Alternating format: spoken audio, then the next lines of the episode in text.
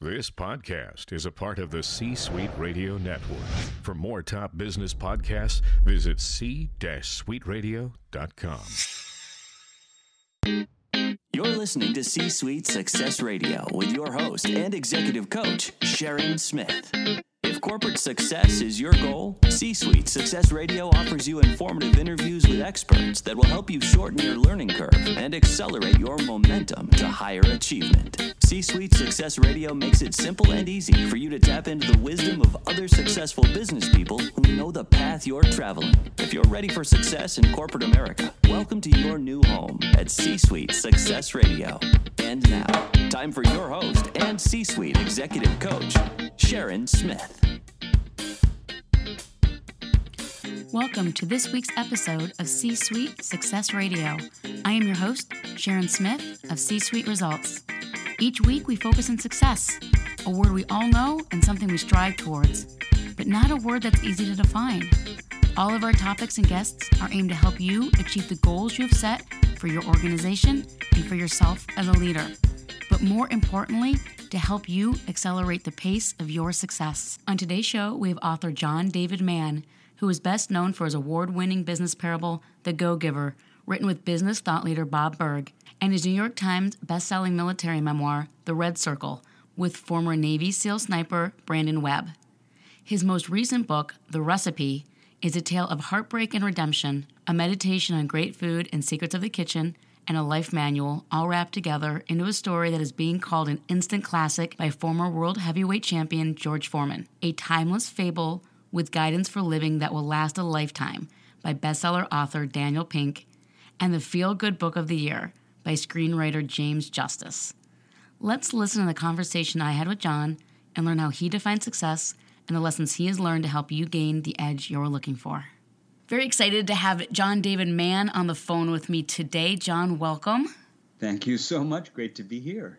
Very exciting. I recently spoke with Bob Burg, your co author of The Go Giver, and we had a really great conversation about that book. I really enjoyed that book. And today I'm excited to talk to you about your newest book, The Recipe.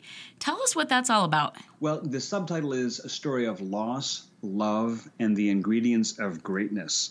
And um, the ingredients of greatness is, you know, a little bit of a play on words because it's it's about you know cooking and a chef and kitchens and so there's recipes and there's ingredients. And i knew going in that it was a story about the ingredients of greatness. My co-author chef charles carroll he is not only a great chef but he's a great teacher. He talks about the ingredients of greatness. He likes to give talks around the country around the world um, inspiring young chefs young people from from all professions about the ingredients of greatness. And but it's also about sort of the ingredients of a great life I, knew that going in but this other part, the loss, love, and ingredients of greatness. The loss part and the love part, that's really where the story starts to unfold. And, and there's a lot that goes on in the story that I didn't necessarily know going in. You know, sometimes writing is a process of discovery. You asked about the story. Basic setup is this young boy, 14 years old, his name is Owen, and uh, he's just lost his father. His father died un- unexpectedly at a young age of a heart attack. And the boy is devastated torn up inside, angry at the world, circling the drain, grades going down, getting in fights at school, talking about expelling him, and uh, he's in a bad way. He lashes out in an act of vandalism, and to pay back the owner of the property, he has to go to work for this crusty old diner chef in this little cramped diner kitchen. In the course of learning about cooking, he, he learns about life. It's sort of like the Karate Kid meets Master Chef. That's where the story starts where do you come up with these ideas, the ingredients of greatness? Your co author talks about it, but where do you come up with topics and ideas like this? I'll tell you where I came up with this story idea. It's the same place I came up with the uh, Go Giver story idea, which is from, from my co authors. um, you know, Bob Burg had the idea of this book. He, he actually contacted me over 10 years ago and said, I want to write this book called The Go Giver. It's, you know, like a play on the go getter, only it's the go giver. It's the idea of you putting giving, putting other people's interests first it's not only a nice thing to do, but it's also pragmatic. It's practical. It's it's a it's a productive way to live a profitable life. And so we had this idea, and then we teamed up. He came to me and said, I, I can't write this. I need you to write it with me. We teamed up and, and, and co wrote that book. Same thing here. Um, Chef Carroll approached me. We didn't know each other at all. He approached me and said that he was using the Go Giver as a management tool in his kitchen, uh, teaching his his staff. You know, Sharon, I, w- I went out to Texas and visited his his country club where he where he cooks and his kitchens and more than once. I've been out there three four times and it's like going to see a dojo more than a commercial kitchen. It's really cool. It's like you know dozens and dozens of young people all over the place and he is like a uh, to me he's like an like a like an aikido master more than a more than a, a taskmaster. And he he's passionate about mentoring people about raising these young people to to not only become great cooks great chefs, but also to live great lives. He had the, uh, the setup for the story. For me, as I go into developing the story and, and starting to f- flesh it out and write it, ideas just come from my own experience, from his experience, from my interviewing him, from my reflecting back on my own life, from from all over the place, from wherever. It's the same with the Go Giver. So that when you what you get in the end, like with the recipe, there's a lot of Chef Carroll's life in there. Um, he's a you know, eight-time culinary Olympian. He's won Olympic gold medals. He's traveled around the world multiple times. He's um, gotten commendations from five living presidents. I mean, he's had a, a, magnificent life as a cook, as a chef. And there are a lot of little bits and pieces of his biography, of his life experience that slip into the book. And there's pieces of mine too. And, and, you know, we get to a point where we're not even sure where he leaves off and I start, or, or vice versa. But you know, the the short answer is I've written about two dozen books, and all of them, the starting point is in someone else's life, or someone else has an idea, and then it's almost like a composer who writes a you know theme and variations. You get this theme you start with, and then your job is to start to play that out. Man walks into a bar, great, good setup. Now make a story out of it. And so that's my job. My job is now make a story out of it, and this is this is the story that we made. When did you realize that you were such a great storyteller and you wanted to do that as a living, writing these books through story? After a long time of doing other things, my my uh, the path to get where I, where I sit today is a long and twisted path, a long and winding road. I started out in life as a musician, classical oh. musician. I played the cello and composed. Um, that was my, my original career path was to be a composer. My dad was a choral conductor. And uh, I did that for a while. And then I, I branched off into other things. My interest kept taking me places. I got into nutrition and wellness and natural food and whole food and macrobiotics and, and naturopathy and all that. And I, and I did that for a while and taught that for a while. And then I got into business and, um, and was very involved in, in uh, direct sales for a while and, and wrote uh, and founded some journals in that sphere for a while. And then I spent a lot of years as an editor, editing other people's stuff. I, and I never once had the thought, I'm going to write books. What I, what I did was, I had a job as an editor, and my job was to take articles that other people wrote and make them better. And I did that year after year after year. And that's really where I sort of started developing the, the skills of, of writing is developing. Writing has two sides to it, two faces. If you're a writer, there's there's two different hats you wear, the, and I call they're like the Oscar and Felix hat. If uh, for people who know the Odd Couple, right. I guess I'm, I'm dating myself. Yeah, you're okay. Um, so there's the writing itself is like the Oscar side. It's sloppy, it's messy. You don't have any, any idea where it comes from. And you just sprawl it onto the page, and you have to be willing to let yourself write garbage because you will. You can't write anything good without starting out with you know junk on the page and then there's the felix side where you go tidying it up and you go neatening it and editing it and correcting it and fixing it and improving it and elevating it and, and you can't mix the two up because if you start trying to fix while you're in the creative process you just you mess it up. You freeze you put a freeze on it. And that's where a lot of gr- good and great writers get just asphyxiated in the cradle and, and never end up writing. So I had this blessed experience of I spent 10 years or more just doing the Felix thing with other people's writing. And I kind of developed that craft, that skill of improving stuff that was already there. And then I started getting approached to, uh, could you help me write this book? Could you help me write that book? And I did some ghostwriting where my name never showed up. I just did the writing somebody else's book and I tidied it up or fixed it up.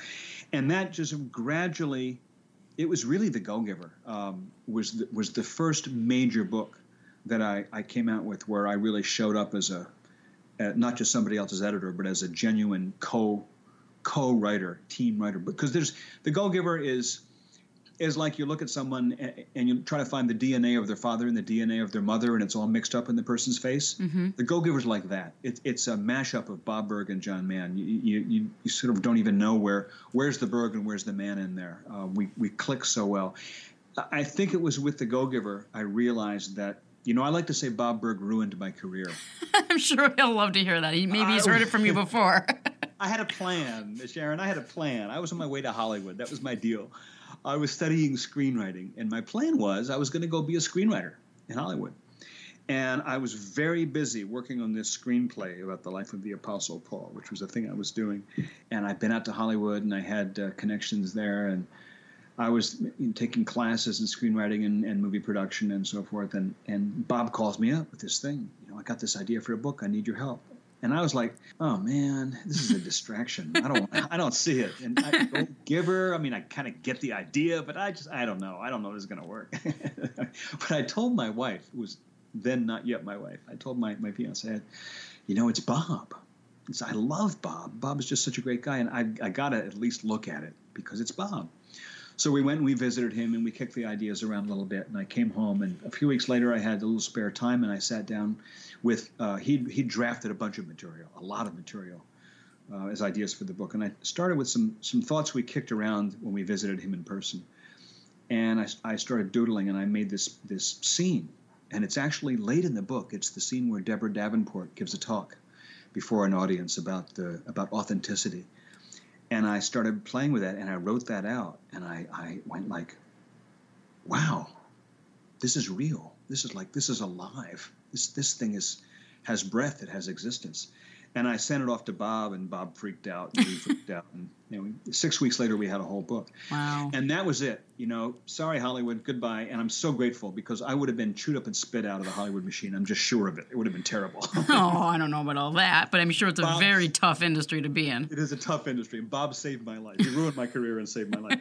So uh, that was, you know, that was 10 years ago, The Go Giver, and and we've done two more Go Giver books we have another coming out uh, next year actually that we just wrote this year. That's when i realized that this this is what i love to do. Well i'm looking forward to hearing about the new book that comes out next year but let's stick with the recipe right now. I want to know how is that book different from your other projects the ones with bob or anything else you've written?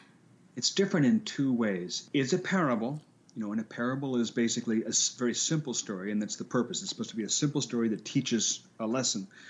But for a parable to work, in, my book, you want the people to be real, the characters to be real. You know, you, you don't want it to be two dimensional and, and, and cardboard. So my effort in parables has always been to, to make it novelistic a little bit, make the characters come to life. This one is a little different in that it's it's more like a little novel. It's more fleshed out. It's a little bit longer than The Go Giver. It's a little bit uh, richer in the sense of the, the human story of it goes a little maybe deeper. The love and loss parts of it. It's, we've got movie interest in this already. It's you know it really would be a it would make a great movie. Oh, great! You can write the screen. You can so, write the screenplay yay. for it. Once the book's you're all set. Get, yeah, get down to it and get back to Hollywood after all. There you go. So it's a it's a pretty rich story in terms of um, you know the experience that this this boy goes through, and it's also different, of course, because it's food. I mean, it takes place in the kitchen, a lot of it. And I love food, but I've never written it. You know, I've written books with a Navy SEAL sniper, and I've sort of learned the military experience. Well, this is learning the f- professional food experience, which was a blast. However, it's also unique for me in that I'm publishing it myself. I've never done this. This is like Chef and I created our own publishing company to publish, market, promote everything from soup to nuts. You know, we are doing this as an entrepreneurial venture ourselves. And that's for me a whole new experience. Very terrifying, very exhilarating, very exciting and and brand and brand new really. What was behind the decision to self-publish?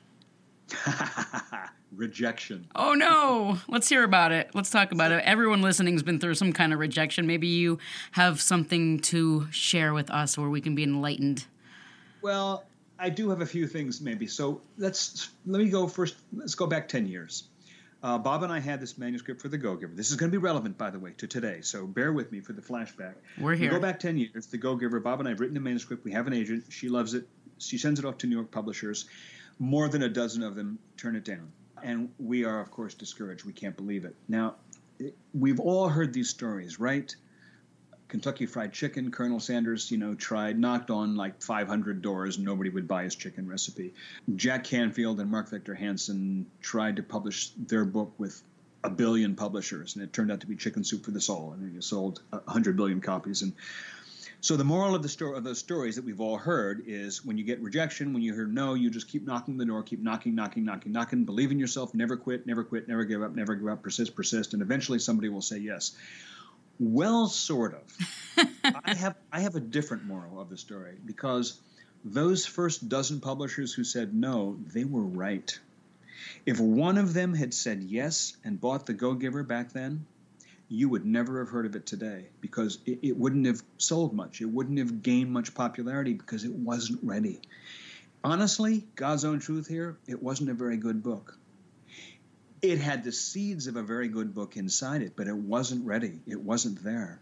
So we took it back and we revised it like crazy for nine months. Uh, every page covered with red ink. We took care, we took stuff out, we took scenes out, we ditched the whole last chapter and wrote a brand new one. Chapter 14 you read today didn't exist before. We took a character named Raphael and we gave him a gender reassignment procedure. He today he's Rachel, Rachel's famous coffee, and we transformed the writing. We changed the writing, the prose, you know, on every page. We took it back to New York, got a dozen more rejections, and then finally uh, one publisher said, "You know, I want this," and now we're half a million copies later. Now fast forward again. Here we are uh, a year or two ago, and my agent read the manuscript for the, for the recipe and she came back screaming. She said this is like the best writing you've ever done. This is really going to knock their socks off. We're going to take it to new york. It's going to go to auction. They're going to fight over it. You're going to get a seven figure advance. None of those things happened. We got a dozen rejections just like with the go giver and then we got a dozen more. And the only difference was we never got to that one who said yes. We got more than 40 publishers who said we're going to pass. And, and and what they said was they, the first one said, the very first one, I still have his email, said, I love this story. The characters are so rich. The boy is so poignant. The life lessons are so profound and meaningful. And the, and the kitchen scenes are just so vivid and making my taste buds tingle. It, it doesn't really fit our, our model, though. It's like it's not what we do, it's not our category. We're business publishers, and this isn't really a business book. Hmm. And we what we heard over and over again was this doesn't fit our catalog, or we're not sure what category it does fit. Publishers are risk averse folk, like movie producers, like investors. Um, imagine that you're a, a, an entrepreneur, you have a, what you think is a great idea for a business, and you go to a dozen investors, and they all say, I love your idea. I think it's killer. I think this product is phenomenal. I can't quite figure out who your target market is, and so I'm going to have to pass. That's what happened. That's what happened to us. Because publishers are investors. That's all they are. Publishers don't market your book, at least not typically, not a lot. What publishers are is they're investors. They put up money to produce the prototype and, and to and put it in the production line and to get it out in the world. And then it's to be your job as the author to, to make a market for it. And they couldn't see the category. So Chef Charles and I faced a crossroads. We have two choices. A, we can put it in the shelf and say they're right and oh well. Or B, we can roll the dice and take the risk ourselves. What we decided was we think we know what the target market is. And we think the target market is if you're someone who loves personal growth and you love food, this book is for you. Ah, then I Yes. will love it.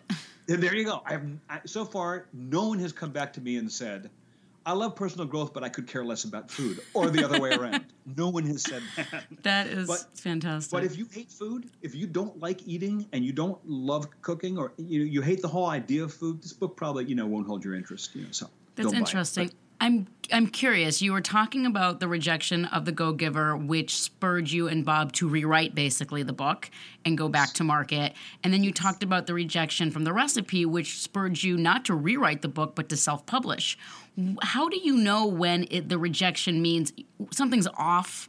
We need to fix it and then come back to market versus no, this is great the way it is. I'm going forward on my own. How do you make that differentiator? That's a beautiful question. It's a it's a really practical question too because that's you know that's the big question. You know, I said the thing before about Oscar and Felix. When you're first conceiving something, whether it's a book you're writing or it's a business you're you're brainstorming, when you're first creating it, you can't show it to anybody. In my book, Stephen King has this lovely thing he says that when he writes a first draft, he writes it with the door closed.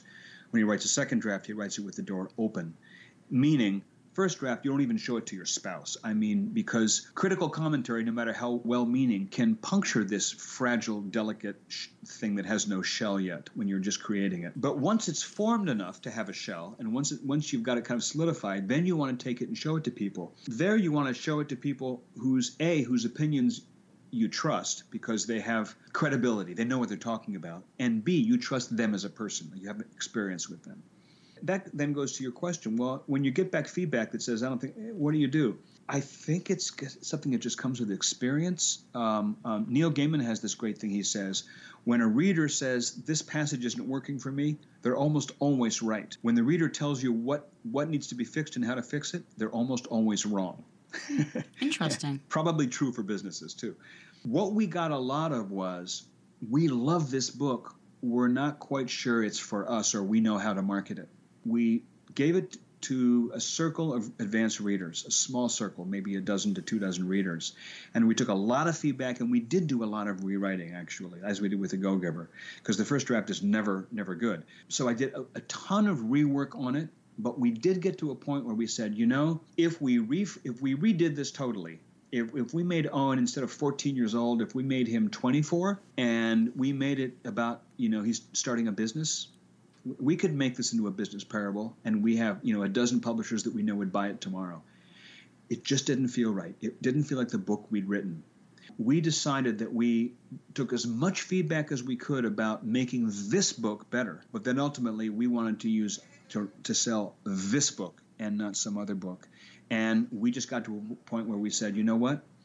We've got enough feedback from readers who absolutely love it and say that they want to buy a case when it comes out. We've got people saying who can't wait until uh, the day it comes out. You and I are speaking now together, even though listeners hearing this may be after the day it publishes. We're speaking just a few days before it publishes. I got people who are saying, let me know the moment it comes out because I want to buy a case to give out as Christmas presents this year. Well, that's exciting. It's ready. That's so awesome. Can, that's you know we just we just made the decision that we think it's ready. We think that there are readers out there, and we're gonna. Um, the, the only real question is, can we reach them? Can we get? Can we adequately get the word out there? And that's that's just the entrepreneurial challenge of marketing. What's the chance that after it gets out there and you start to get the reviews that a publisher will say, "Oh, wait, we do want it," and then they can take it further? Is that something you would even consider, or once you self-publish this, that's you guys going forward, and that's that? That has happened. It's been known to happen, and it's not all that unusual. It's not common, but it, it happens, and it, it could happen. But um, you know, we, we are okay either way. Uh, we, this has been, as I said, terrifying experience, but exhilarating too, and we've loved it it's funny because both of us have full time jobs. I mean, Charles runs 75, a team of 75 in this country club, and I have got a full calendar writing. So we're both kind of doing this as a moonlight, but we're loving it. And if it if the book does well enough to, to count it as a success commercially, um, we'll probably just keep on going. if, if a publisher comes along and says, I've got to have it, we'll certainly entertain it. maybe, maybe. Well, or right. then there's going to be a sequel. So. Oh, that's we'll great. See. That's great. I'm glad you brought up success because I'm curious about how you define a book as a mm. success or a failure. What does that look like? You know, it's funny because I have two completely different set of metrics. Uh, to, I look at every book as two things. I look at I look at it as a book, which is to say a form of creative expression. It's a vehicle for expressing ideas and emotions and, and myself. As that, I define success when I hear back from people in the world, especially people that I don't even know, I've never met before. When I hear back from people saying, This book touched me, touched my life, impacted my life, changed my life, helped me, me become a better person that is a success. I've got enough people saying that. But every book is also a business. You know, this is how I'm providing for my family today and into the future. So my aim is for each book I publish to generate a, a, residual income stream that survives beyond the publication date. So for me to be a commercial success, a book needs to pay back its initial investment, whether a publisher or me, and go on to generate an income stream. Of the two dozen books I've written, every one has been a success as a book. I'm proud of all of them. They've all got their, their readers who, who tell me how much it's touched them. Only a handful have been a commercial success. Most of them have been failures. Most of the ships I've launched have sunk, commercially speaking. Sure. And that's okay Because as an entrepreneur, if you launch 24 businesses and four, five, six of them are, are, are successes, you're doing great. You're fine. The metric for this book, you know, if we get 100 reader reviews on Amazon who say that they love this book and it touched their lives, it's I'm done. Stick a fork in me. We're good. Commercially, uh, I'd like to I'd like to see us sell 100,000 copies. Uh, when we hit the 100,000 mark, then we'll we'll pull the trigger on a sequel. Well, maybe our audience can help you at least with the 100 reviews on Amazon. I will make sure everyone can read in the show notes how to get a copy of the book. And obviously, if they end up getting it from Amazon, uh, which I'm sure it'll be available on Amazon, they can then, well, obviously, it's available on Amazon if you're asking for Amazon reviews, then they can leave the review. And I will also make sure you tell us all the ways that people can get a copy of the book. So I'll just, I'll amplify that. It's hardcover, ebook, audiobook all three it's there on amazon so. fantastic and then Whatever we will like. encourage anyone who reads the book to leave that review and get to 100 that would be awesome love to be love to be a part of that. That would be a lot of fun. I want to look at success outside of books. Yes. i know that's what you do. You're a writer and so it's great to have that definition for how you know if a book is successful. But how do you look at success in general? How do you say oh that was successful even if it outside of books in life in general what does a success mean for you? What's that definition look like? That's an interesting question uh, for me because it's it's that has been an evolution. I was just thinking about this this morning. Um, you, you know, for years, I'm an ambitious person. You know, I've always got a hundred irons in the fire. and I love tackling impossible projects and, and doing a really good job with them. It's like it's just I just thrive on this stuff. I started my own high school when I was 17 years old. Oh, my I mean, I- goodness. I, I was writing music when I was 13. I just love tackling things that I that look like they're impossible. I've spent most of my life in two mindsets. One is uh, identifying with whatever project I'm working on right now. Like that's what, what what defines me, and living my life to some extent in the future. Like I can't wait till this thing launches. I can't wait to see the hundred reviews. I can't wait to see the hundred thousand copies. And there's a part of that which I'm in love with. I mean, I, I like the excitement of that, the anticipation. Uh, and I don't think it's a bad thing entirely, but I don't think it's a good thing entirely either. And I'll say why. I like the electricity uh, of having that anticipation, of having something to shoot for. At the same time, what I've come to to appreciate, especially in my in my golden years, since I'm over the age of fifty, I've come to appreciate is that there are more and more moments where I've, I've defined success by how things are right now at this moment. I used to spend in my marriage, I've been married three times. I'm now in my third marriage. And all my life I've heard the expression three times, the third time's a charm. Right. And I've discovered that that has in fact been true. That is, yeah, That's good to know. is yeah, it was like two practice swings. And my first two marriages were wonderful in that they produced amazing kids um, and they and amazing experiences, but they didn't survive. My third marriage is just I feel like I'm I'm living in heaven on, on earth. It's uh, uh, my my wife is my. It sounds corny, but she's my favorite person on the planet. She's we just love each other's company so much. It's just it's almost insane, and so we have a lovely time. And you know, I used to always be kind of antsy wanting to get back to work when I was spending time with somebody because I wanted to get back to the project and, and toward that future goal. Now I discovered that when we're out shopping at a store or we're taking a walk or we're cooking breakfast or we're cleaning up from breakfast, I suddenly am standing there saying, oh my God, this right here is like paradise. This is heaven. This is success. If, if a plane fell on me right now, I'd be good to go because this moment as it is is just perfection. And so for me it's kind of a balance. I want both those things. I want to have the the profound and deep enjoyment of the moment and the life that I'm in. Um, I love my room the way it is, and yet my wife and I have all kinds of ambitious plans to change our house. My definition of aspirational success is ever changing goals and projects. My definition, my definition, uh, uh, uh, I, I crafted a definition for that what, what, years ago, which is my mission is to write best-selling books that change millions of people's lives. I, I want to have an impact on a lot of people's lives and make their lives better. When I'm gone, I want my epitaph to read something like "The world is a better place because he was here." I, I think that would be just a gas to have that be the, the fact. But my other definition of success is sitting here right now. I'm talking to you. I've got my seven pound poodle on my lap who has survived 16 years and may survive several more.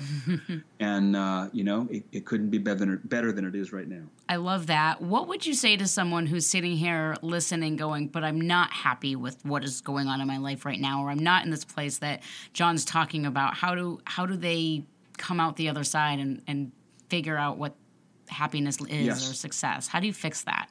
I completely appreciate that because uh, there, there's there's often dissatisfactions and discomforts, and they can reach a fever pitch. One thing that's, that's helped for me is some of the some of the pain I've gone through. Honestly, uh, six seven years ago, eight years ago, my wife broke her left knee in 24 places. It was just devastating. It was just shattered like marbles.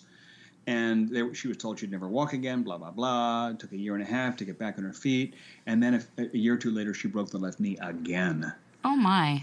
that there was surgery involved, there was rehab involved. Today, she walks like she's a 20 year old. I mean, it- the thing is totally healed. But I'll tell you what, for not only for her, but for me too, both of us, there is not a moment, there's not a time I get up from my chair and cross my, my office uh, floor to go out to the to the kitchen there for a, a glass of water, or a cup of tea. There's not a moment where I walk through my house where I don't think, oh my God, I've got legs and they're walking. This is phenomenal.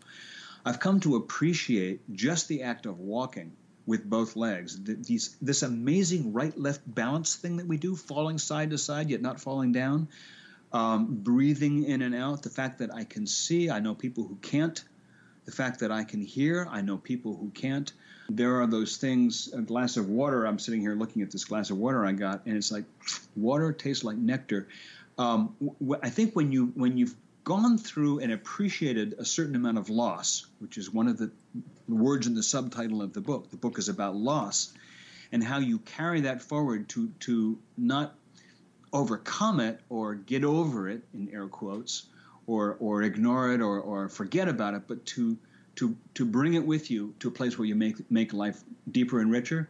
For people sitting here saying my life isn't happy right now, yeah, it, it may not be, but you can walk, you can breathe, you can drink water. There are just these miraculous things happening, and there is, I am convinced, for every person alive, there is there is enough of a, a portfolio of those things, of those miracles, those momentary miracles, that um, that you can find if you make it a practice, that kind of Zen practice, that you can find just tremendous appreciation in the moment.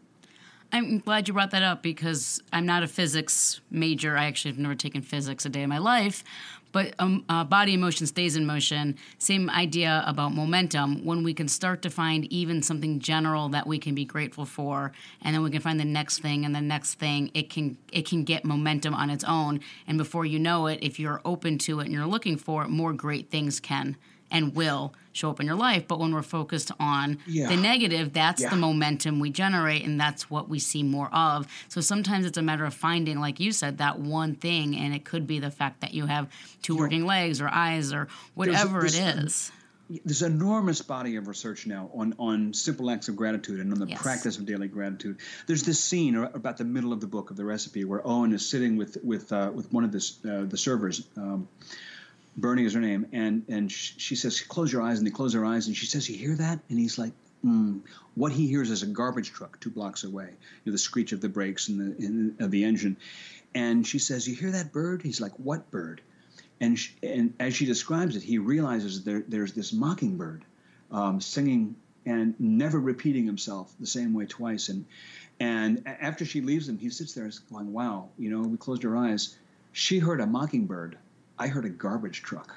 Hmm. And, and for me, that was like what you're talking about now. That's a practice. You can actually practice that, and they've shown this scientifically now over and over again that people who actually put into practice, you know, finding five things a day to be grateful for. Or I just spoke the other day with someone who's who has a friend who has every day for a year written five thank you notes to different people. I try to write a handful of thank you emails first thing in the morning before I go on with my day. My wife and I often sit down and say, What was the best thing that happened today? The simple daily practices can, will actually make you a happier person regardless of any change in your circumstances. And I think that stuff is, is tremendously valid. I'm so glad this came up out of the conversation because I, I fully agree. I'm someone who's about affirmations, and the more I'm consistent Yeah. in them, and I have this uh, same five or six that I, I spool together and I repeat a couple times, usually in the shower or whenever, you know, in the morning. And I have found since I've gotten very consistent and daily disciplined in that, the things that have shown up that I would, wasn't even a sparkle in my eye or an idea even a couple weeks ago has been getting more and more momentum and more and more Yeah. Good things are showing up. And there's more and more to be grateful for, of course, because Yes. that's the Yes. momentum. Fantastic. Well, this has been lovely from a that conversation. I'm glad we went in that direction.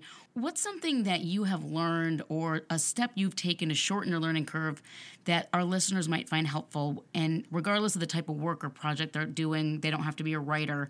But what is it that you can share with our listeners that could help them shorten their learning curve on something they're currently focused on? You know, two things just spring to mind, and they're totally unrelated to each other. The first is, and it kind of stems out of what you were just saying, Sharon, is years ago, like 40 years ago, or anyway, a long time ago, many decades ago, I, when I first started reading about about a lot of the things we're discussing, I developed a habit of saying my thoughts out loud.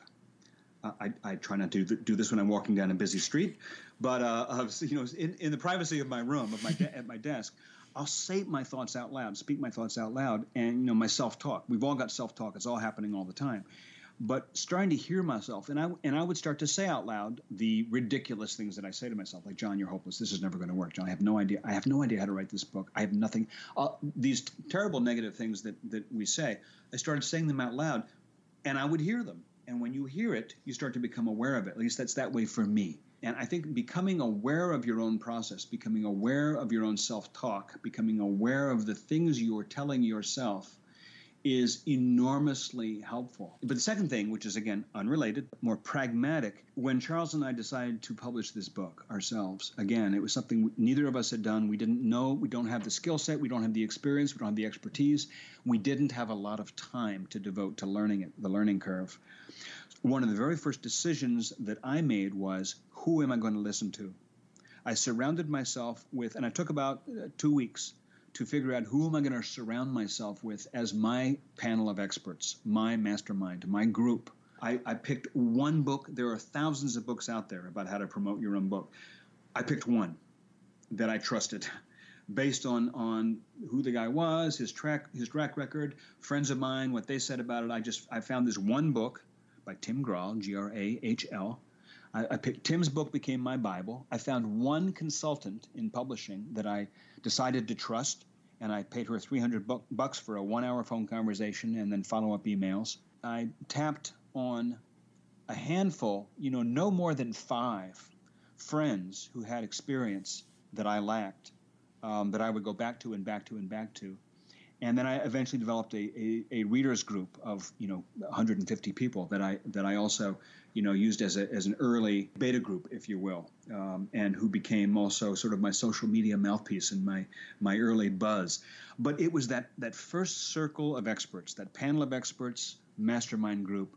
I think in any endeavor, to me, that's maybe the single most valuable strategic move you can make is who are you going to listen to and and I've had to keep the definitions open because since then in the 6 months since I've expanded that group slightly I've added a few more people but I've added them very very cautiously because you don't want to dilute the message by by hearing too much uh, contradictory information That's really helpful. It's for me it's about two things. What I heard you say is finding the people who you can learn from because there are mm-hmm. people who have done it before, so why try and figure it out yourself when there are experts Yes. out there, but also being very cautious or specific about who those people are and not just listening to everyone and anyone finding those few people because obviously 100 people you could potentially get 100 opinions and you'll never get anything done with 100 opinions. And you Right, need because you can also get opinions that are valid and may be absolutely correct, but may not apply to you perfectly.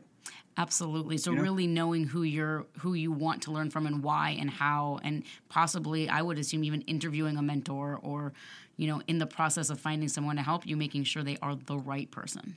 Yep. for that Yep. specific task. So important. That's a great piece of advice. I love it. And the last question I really would love to hear from you. I love asking authors this more than anyone. Mm-hmm. What's your favorite book that you would recommend to anyone on, I don't care what topic, any topic, personal development, business, anything that you think has really made a big difference in your life? Oh gosh, you know, um, I, I'm going to recommend one book by Seth Godin. Of course, I love all Seth's books. Who doesn't?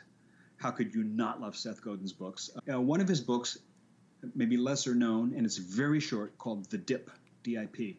It's it's about when it's a good idea to quit and when it's a good idea to stick. Ooh. Um, I that book is magnificent, as all his books are. But I lo- I'd recommend that book highly.